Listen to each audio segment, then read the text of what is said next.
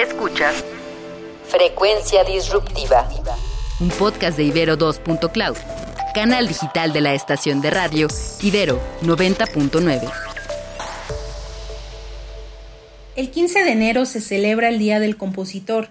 La celebración se realiza desde 1965, pero fue hasta 1983 cuando se formalizó el reconocimiento de los compositores, promovido por la Sociedad de Autores y Compositores de Música, para conmemorar la creación del Sindicato Mexicano de Autores, Compositores y Editores de Música. Y con su música que pareciera poesía, los versos y las letras han quedado para el acervo de composiciones mexicanas. Empezando por Manuel Esperón González, nacido en la Ciudad de México en 1911 y quien fuera compositor de Jorge Negrete y Pedro Infante. En un momento el maestro Esperón trabajó para la Metro Golden Mayer, la Paramount y Disney, colaborando con el propio Walt Disney en la película Los Tres Caballeros. Siguiendo con Agustín Lara, que nació en Tlacotalpan, Veracruz en 1897, fue compositor y autodidacta, ya que produjo una gran variedad de melodías, entre las que destacan Granada, Noche de Ronda y Solamente una vez. Sus canciones tenían un estilo que podrían describirse como melódicas. Realizó una serie de composiciones para cine. Se casó con María Félix, a quien le escribió María Bonita, y cuya canción se produjo mucho tiempo después para compartirse al público y por convencimiento de la doña. Trabajó como pianista en bares, cafés y en salas de cine mudo. Para 1932 viajó por París y por otros países. Se presentó en diversos espectáculos. Llegó a Hollywood para musicalizar diversas películas. Compuso 700 piezas, boleros, pasodobles, baladas, tangos, pasacalles y melodías, y hasta una opereta. Difundió su música en revistas, discos y la radio. José Alfredo Jiménez es otro compositor mexicano que nació en Dolores Hidalgo, Guanajuato en 1926. Compuso sus primeras canciones a los 14 años de edad y a los 18 años se fue a la Ciudad de México. Logró ser uno de los mejores compositores de música ranchera mexicana, le canta a la tierra, a las mujeres, a la vida y al alcohol. Su música contó y cuenta con una gran aceptación internacional. Pero las mujeres compositoras también tienen un lugar importante en la historia de la música mexicana. Joaquina de la Portilla Torres, o mejor conocida como María Grieber, nació en León en 1892. A los seis años marchó a Sevilla, España, de donde era originario su padre.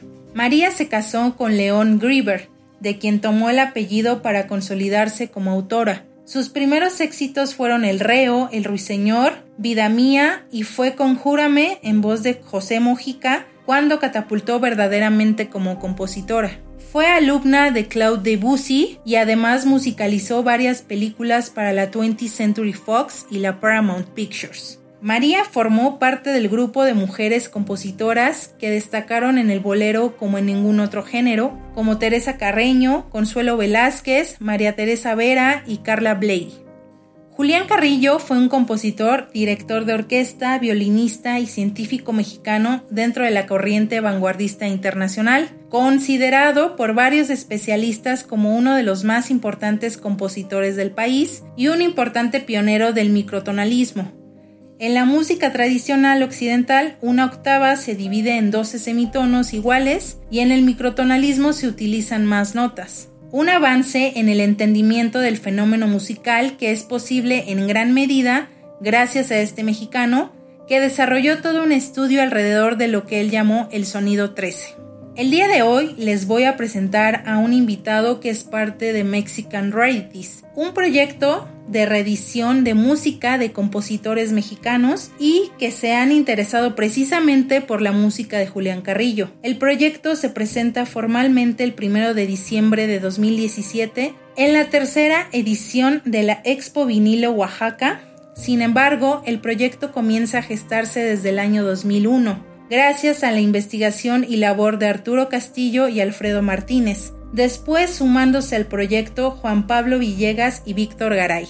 Es publicado el 13 de febrero de 2021. Mexican Rarities es un sello discográfico, un archivo y una plataforma de distribución de música encontrada en distintas capas del subsuelo mexicano. Hola Alfredo, ¿cómo estás? Bien, ¿y tú? Bien también. Qué, qué buena onda, gracias por la invitación. No, a ti. Me gustaría empezar preguntándote quiénes conforman Mexican Rarities.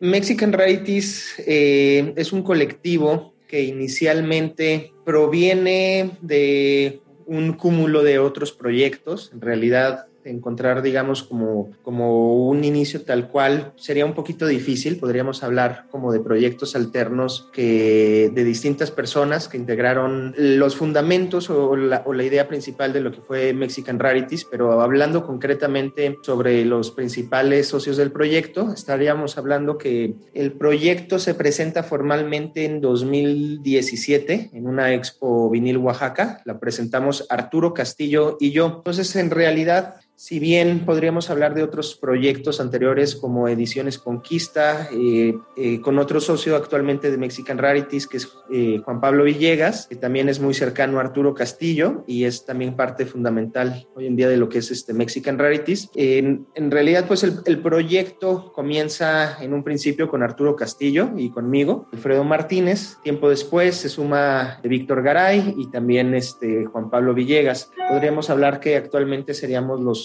eh, cuatro principales eh, socios del proyecto. Sin embargo, estamos participando activamente con distintos colaboradores que se van sumando durante las ediciones o, durante el proceso eh, de partes específicas del proyecto. Digo, ya me platicaste un poco, pero platícame más de cómo surgió la idea.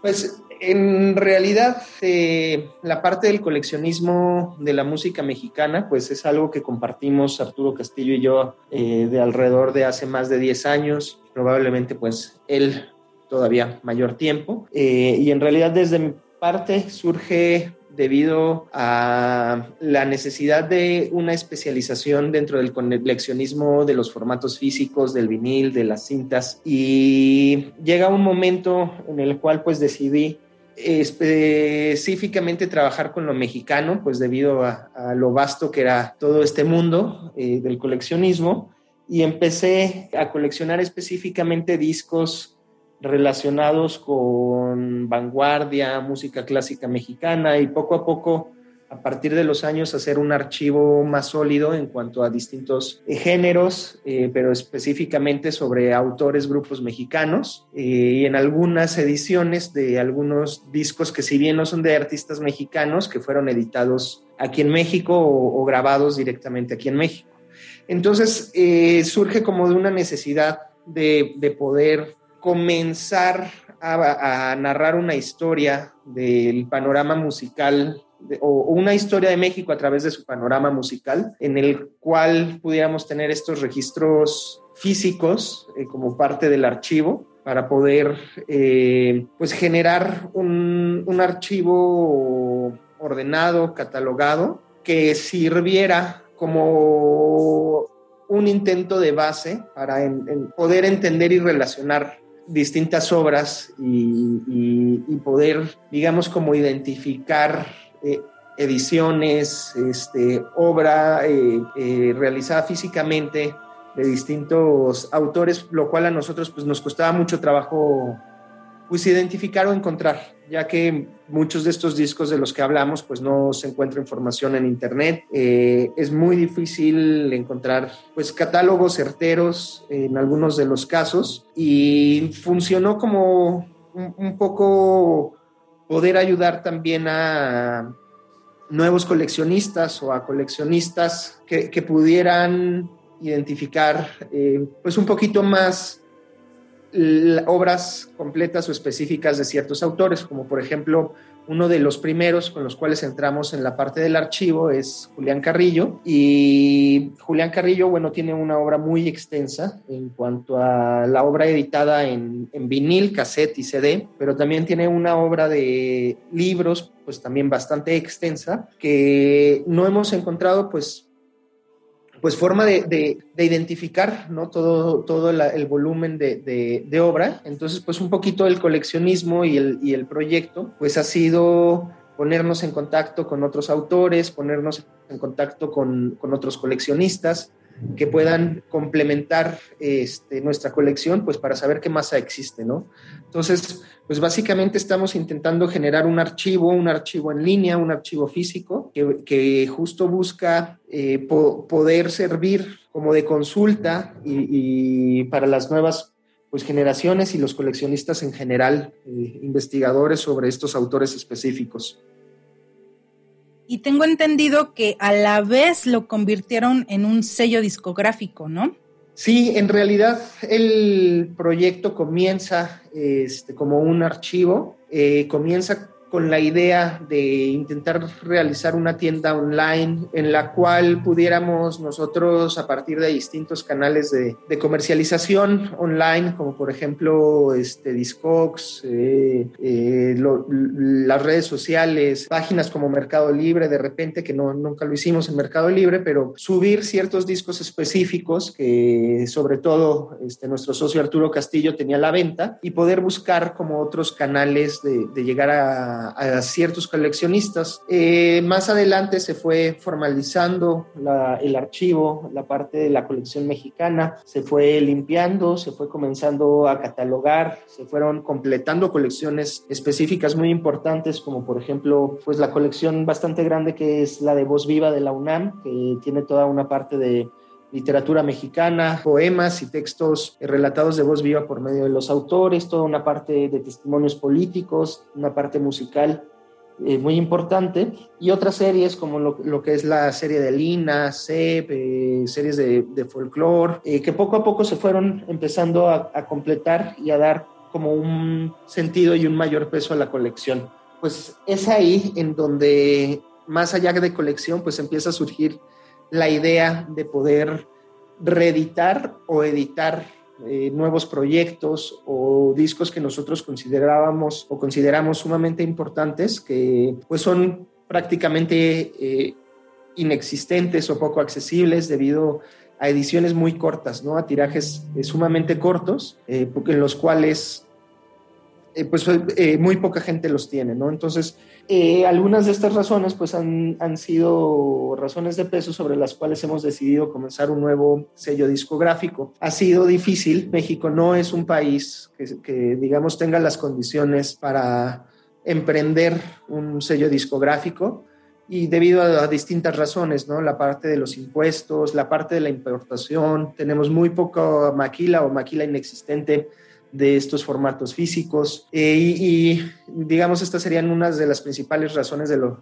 por lo cual es difícil, pero bueno, sin embargo nos dimos esta tarea, hacerlo en México, eh, hacerlo pues de la manera más formal y legal eh, posible. Y actualmente nos encontramos con nuestro segundo disco como label, fue presentado el label el 13 de febrero de este año entonces tenemos pocos meses realmente desde la publicación, pero tenemos dos discos y estamos esperando a finales de año eh, tener otros dos discos más. Y hablando de los discos o las reediciones, ¿cuántos artistas han reeditado y con qué ritmos o colaboraciones? Eh, tenemos una parte de lo que es ediciones en vinil específicamente, digamos, de nuevos artistas o proyectos que no han sido editados anteriormente. Eh, esta parte de ediciones, pues tenemos el primero, que es eh, en el catálogo MR001, que corresponde a Nicolás, el disco llamado Inframundo. Eh, este es el primer proyecto con el que se presenta la disquera Mexican Rarities, pero hablando específicamente de las reediciones, tenemos una primera reedición eh, que se llama Cromometrofonía eh, número uno, que es de los alumnos de Julián Carrillo. Es un disco microtonal y esta es la primera reedición correspondiente al catálogo MR RE 001. entonces, las, eh, tenemos alguna otra serie como de proyectos físicos que están sucediendo en paralelo a las ediciones y de reediciones, como por ejemplo eh, tapes, cassettes, de sets que de repente se hacen aquí en, el estudio de Mexican Rarities, en donde diferentes eh, músicos, este, DJs, pinchadiscos de México, tocan eh, sets en específico que son grabados mexicanos, sets de, de distintos piezas mexicanas, son grabadas estas en cassette y de alguna manera son editadas en, en, en una edición mucho más casera, mucho más privada. Se genera un volumen eh, muy bajo, pero nosotros estamos esperando con los ritmos actuales de pandemia eh, que podamos editar dos ediciones al año y dos reediciones al año. Si bien como anteriormente comentábamos, estamos comenzando para en algún momento poder subir el volumen de producción. Esto depende mucho, lamentablemente, de los tiempos de, de, producción externo, ya que como no es viable eh, maquilar aquí en México, pues la, la parte de la importación y, y, la, la, parte de la producción en otros países, pues impacta mucho en, lo, en los tiempos eh, de publicación de, de, lo que sería el, el label o directamente la disquera. ¿Cómo se han visto afectados por la pandemia? Pues es un, un, un punto interesante eh, porque tanto nos hemos visto afectados como en realidad de alguna manera nos dio la oportunidad de darnos el tiempo de poder concretizar muchas de las ideas que estaban en la mente para lo que fue la, la, la, presentación. Si bien la presentación, comentábamos, fue en febrero de este año 2021, surge a partir del proceso que se, formó, se formaliza durante lo que es la pandemia. Y debido un poco a esto, al tiempo que, que nos produce en general a los participantes de poder formalizar y poder cerrar muchas ideas, muchos ciclos que veníamos directamente trabajando. Entonces, tanto un poco la pandemia es una excusa para nosotros de, para poder cerrar el proyecto, eh, si bien eh, cerrarlo más bien sería medias, porque es un proyecto que todo el tiempo cambia, que todo el tiempo evoluciona, que todo el tiempo necesita mucha atención y en realidad pues lo que está publicado actualmente es una parte muy pequeña de, nuestro propósito de lo que va a ser este archivo. En realidad es como una pequeña probadita de lo, de lo que va a empezar a funcionar eh, y lo que creemos que va a ser en un futuro cercano Mexican Rarities. Y en cuanto a la afectación que podríamos considerar en pandemia, pues tiene que ver relacionado en general con, considero, pues este mecanismo o esta, o esta máquina eh, de producción relacionado con, la, con las disqueras, ¿no? Por ejemplo, en el caso de México en específico, pues tuvimos que conseguir los derechos de autor en alguna de las ediciones de, de una licencia para un cover, específicamente de una canción que se llama Esclavo y Amo, que es de un compositor llamado José Vaca Flores, que fue eh, pues la canción interpretada por muchísimos autores, entre ellos Javier Solís, Los Pasteles Verdes, el grupo Apocalipsis, Banda Machos, incluso entre muchos otros. Y los derechos de cover, pues fue imposible conseguirlos en México durante todo, todo un, eh, la, la, parte principal de la pandemia en México. Estaríamos hablando que las oficinas estuvieron cerradas alrededor de cuatro meses, ¿no? Entonces, pues no pudimos sacar ese disco, por ejemplo, durante ese pro proceso, debido a que queríamos pues tener eh, todas estas licencias en orden, entonces tuvimos que, esperar a la apertura ¿no? de, esta institución mexicana, de la Sociedad de, Autores y Compositores Mexicanos. Entre eh, tiempos de, atrasos, eh, lo que son la parte de envíos, eh, la parte de producción, pues también, aunque tuvimos una disminución en muchísimos sectores, en el caso de la producción del vinil, pues eh, al tener probablemente menos capacidad de trabajadores, pues se vieron eh, afectados en cuanto a tiempos de, producción y también fue eh, una de las razones por las cuales los discos actualmente pues están tardando mucho en salir. También en realidad pues creemos que, que, esta parte como cultural y esta parte presencial de lo que es Mexican Rarities pues es bien importante. Eh, y bueno, pandemia no nos ha dado la oportunidad de poder generar eh, un lanzamiento, eventos, poder presentar eh, algunos de los artistas o algunos de, de los, los, releases que estamos trabajando eh, de una manera pública, lo cual pues nos encantaría y pretendemos hacer pues una vez que eh, exista la posibilidad. ¿Qué alcance visualizan para Mexican Rarities? ¿Cómo les gustaría ver a su proyecto en unos años?